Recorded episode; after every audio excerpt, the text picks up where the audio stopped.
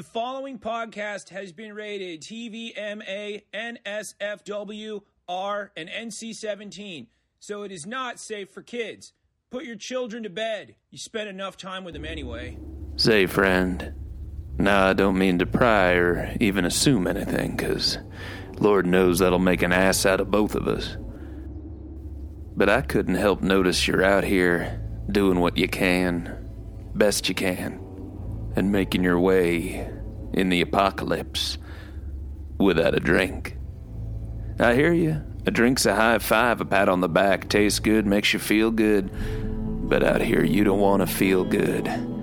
You need a real drink that'll clean a wound, taste like chaos, and a burn that'll teach you all you need to know about how to survive. Well, this shocking beverage will snap you right back into place no matter how many zombies or clicky mushroom people you had to face today or or how many you lost in the fires when the robots took over. Whatever your scenario, all you need is a shot of Jeppson's Malort. With a taste like ground up mummies and viper piss, this refreshing 70 proof vintage will outlast us all. So make friends with the only one that's gonna make it out of here alive. Jeppson's Malort. The only drink that will still be here. Proud sponsor, proud sponsor of Chad the Birdcast, which is what you're listening to right now. Your official birdcast of the apocalypse. Oh, sorry, I didn't mean to shout. Sorry. Hey, what's going on, everybody? My name is Chad. I am a bird that has been tested and confirmed. And you're listening to my birdcast. So, boom, slap a doop, dap deep. That's the whole song. Go home, everyone. It was an easy day. Calling it early. Anyway, what's up, everybody? If this is your first time, I mean, this is pretty much it. I'm just like, I'm gonna talk at you for a little bit, say hi. This is like unprecedented access to me, which is a big deal, honestly, because I'm tiny. I am quite wee, and many things want to eat me. So I have to be very careful about who I spend my time with, who I let into the inner circle, who like I let in to know like what I'm about, because like you never know what apex predator is out there waiting to hear what like my likes, dislikes, fears, my merry fuck, kill list. Like they can use that against you. Hawks, man, are devious. Uh, not to mention any of the other jungle cats. They fucking man, they're on the deep web. So like, consider yourself um, super honored to um, be let into the nest here to hang out with me on the Birdcast for a moment. Let me be vulnerable with you.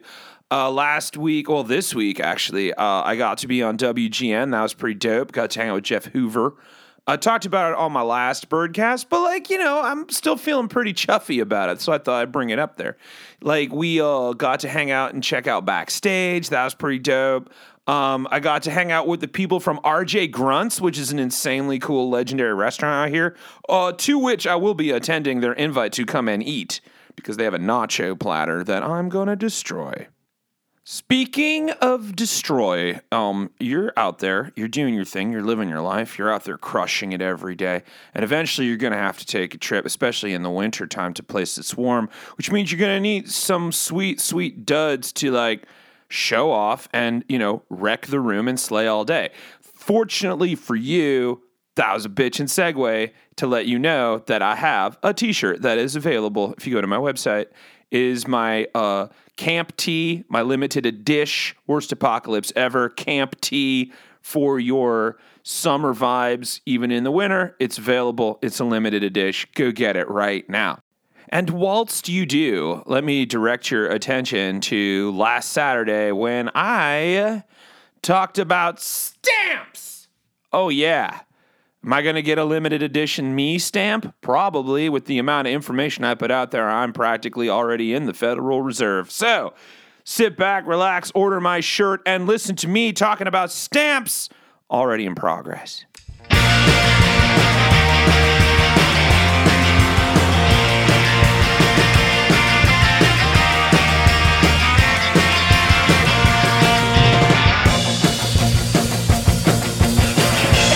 Promise that you like me, cause it could go downhill. I can't promise that you love me, but you probably will. I can't promise you forever, baby, cause that's just way too long. Humans! Humans, hey, how are you doing? I don't mean that in a like, hey, how you doing? JK, don't answer that. Keep fucking walking. I was being polite kind of way. I meant that rhetorically, which I understand means I don't expect an answer. I'm asking to make a point, which is a different kind of JK, don't answer that. Keep fucking walking. One instead to make and provoke a thought, a moment, a brief stop on the highway of conversation so you think about it later and ask yourself, hey, how am I doing? Don't fucking tell me how you're doing. Figure it out, is what I'm saying.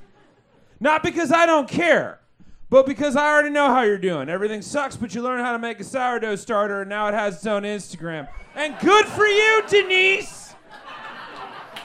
Way to find a hobby!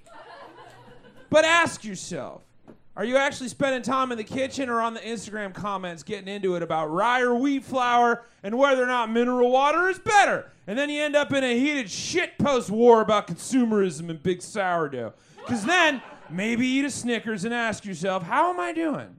How's it going? Are you taking time for yourself, for others, prioritizing chill time so you can rest? I ask this because I've been watching you and y'all are getting stressed out over the weirdest shit. I thought I would check in. Nothing fancy. I don't need a deep dive into the lore or anything. But like, why the fuck not? Let's get into the lore. We got some time, and y'all need to chill the actual shit out when it comes to your fandoms. Now, I've been a casual observer of the human condition for some time. And by casual, I mean bewildered to the point of stress drinking. But like, seriously, I've been watching birds do that, you know that? We watch back. Like we're looking back at your ornithological obsessives, aka birders, or twitchers, as I recently found out, is a term some of the more methed individuals of the birdwatching community use to refer to themselves. It goes back to 1983 when Bob Emmett wrote a letter to British Birds magazine about a story about he and his pal John Izzard would ride motorcycles to find rare birds. And their buddy Howard Medhurst would ride in the back on one of the bikes and would get so excited that he would make like crazy noises and like smoke cigarettes really fast and they would make fun of his jitters and they would call the adventures of going on a motorcycle ride to find rare birds going on a twitch. And now it's like insulting to call the more refined bird watchers twitchers because they're not in a hurry. I have notes about all this, of course, on which I shall elaborate some other time. Thank you for your patience. But now, let us respect the lore and call y'all bird watchers because, back to my original point, and one that should seem obvious now, the birds are fucking watching you back, humans. And as one who's kind of into it now, I have some concerns that y'all might need to calm down on the cocaine or whatever it is getting y'all up into the itty here. Power down the engine a little and just like enjoy your fandoms a bit instead of going ham on the anxiety about it. Case in point, stamps! now, before we get into stamps, I want to take a second and caution you that the following will contain mass amounts of hard nerding about stamps, which is known as philately which unfortunately is not pronounced philately. So we're just gonna have to toss all those jokes into the ocean, let them go on, move through it, and though it pains me because we're just gonna be talking about stamps, and fuck, I wish, you know, alternate timeline, I guess. Anyway, if you find yourself having any judgments about stamps, just remember I once got into it on a YouTube chat about whether or not the tunes in Star Wars was called Jats or Jizz music so no one is walking away from a fandom convo clean, especially when it comes to talk about jizz. So just put it in neutral, or you're gonna prove my point. Anyway, stamps. I hear you. What the fuck are those? In this super connected digital timeline that we're all in right now, it makes sense you haven't really thought about stamps. Same as you probably don't churn your own butter. But like, give it a shot. It's good for the grams, Denise. So, Back in the day, 1837, in Britain, Sir Rowland Hill, in his epic mutton chops, were fed up with the way the mail system was doing the public dirty because it was actively for the rich. Like, imagine if you just had to respond to a comment on your TikTok, but you couldn't afford it. So you had to ask one of your suburban friends whose family owned an indoor outdoor pool to do it for you. And yeah, Barrington is fun around the holidays, but it gives you the creeps a little bit. And then you paid. That was a very niche Illinois joke. For those of you wondering what. You're welcome, Illinois. And then never say that's right when talking about Barrington. And then and then you paid for the delivery of said comment when you got it, and then by then you forgot what the fuck you were talking about. Anyway, the uniform penny post was part of the reform movement in 1840, and it basically said, "Hey, fuck the paperweight, fuck the distance. If your letter weighs half an ounce, it costs a penny. Stop." And of course, people dug it and eventually prove that, quote, fortune at the bottom of the pyramid was there to be mined. Basically, make shit affordable and everyone will use it. Elon! Eat a fucking Snickers, you creep! and all that in so many words because we're not paying for page, baby. And in the first year, the use of the mail system more than doubled. Included in all this was the use of envelopes and a prepaid, and I say envelopes, not envelopes, because I'm cultured and also a prepaid proof of purchase called the penny black. Named so because they use black ink and it costs a penny. See, sometimes things just mean what they are, humans. I'm just saying, relax. The postage stamp was born and made its way to America in 1845. And then, in 1910, the U.S. Post Office heard about this wild new aeroplane that the kids were into and figured, hey, we could use it to deliver the mail. That'll show the kids we're cool. And also, because like distance and travel and whatever. Stop harshing my vibe, Dad. Planes are the new black. Let's go. Around this time, another fad was making waves in the trade parcel service. Oh, yeah, you say you got something, you got a mail that weighs over 18 ounces. Oh, shit, you're so hip. You're trending so hard right now. How could we even ever?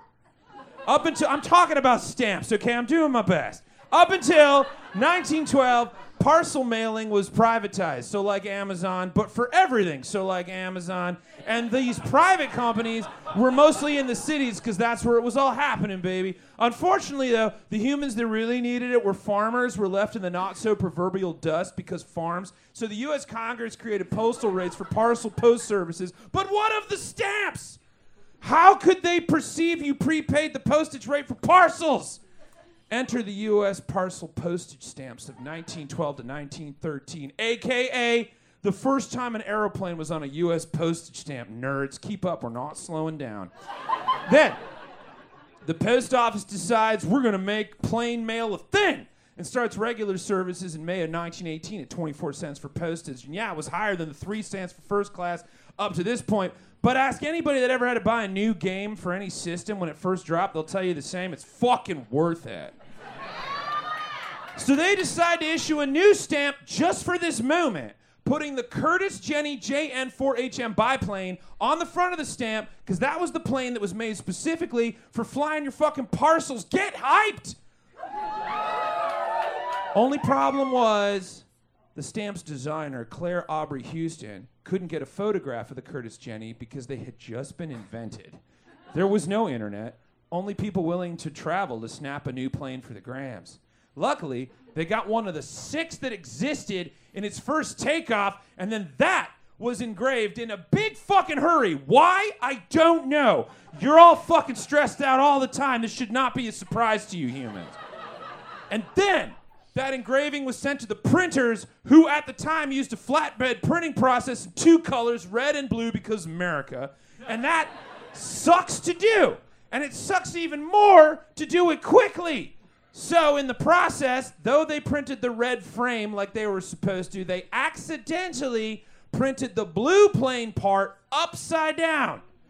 And since they were in a hurry, I love that you were all like, oh. yeah, that's a big fucking deal. But they were in a hurry.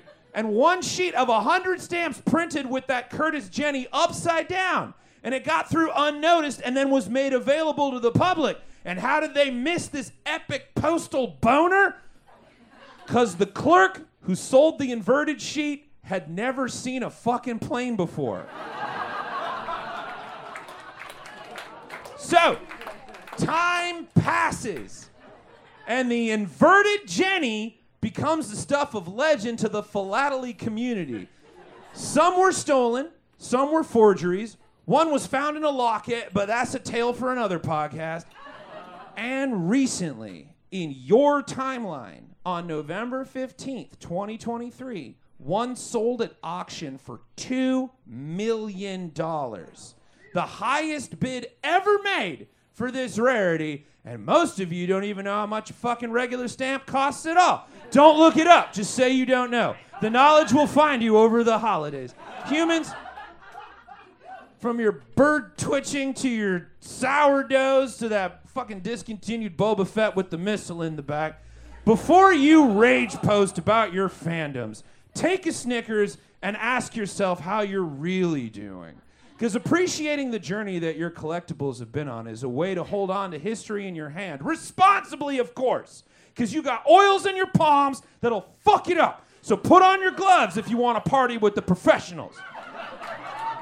You can touch the past, literally, physically observing time itself with your bodies, like us birds do, watching you back. So just remind yourself to chill the fuck out in the comments, because even stamps are interesting when you dive into the lore. Happy holidays. I love you. Good night.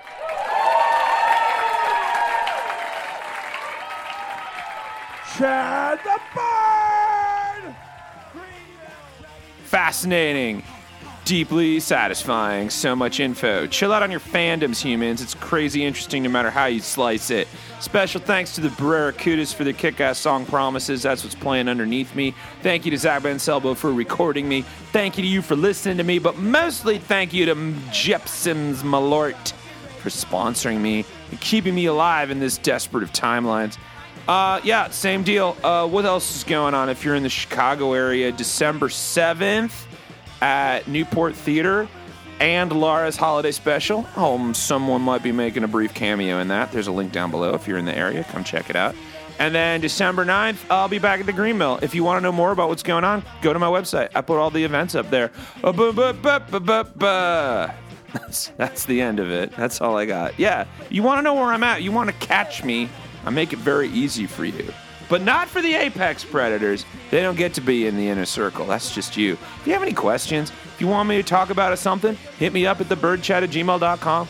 DM me. I, I check everything. I'm always watching, as previously stated. We're always watching because there's fuck all to do right now.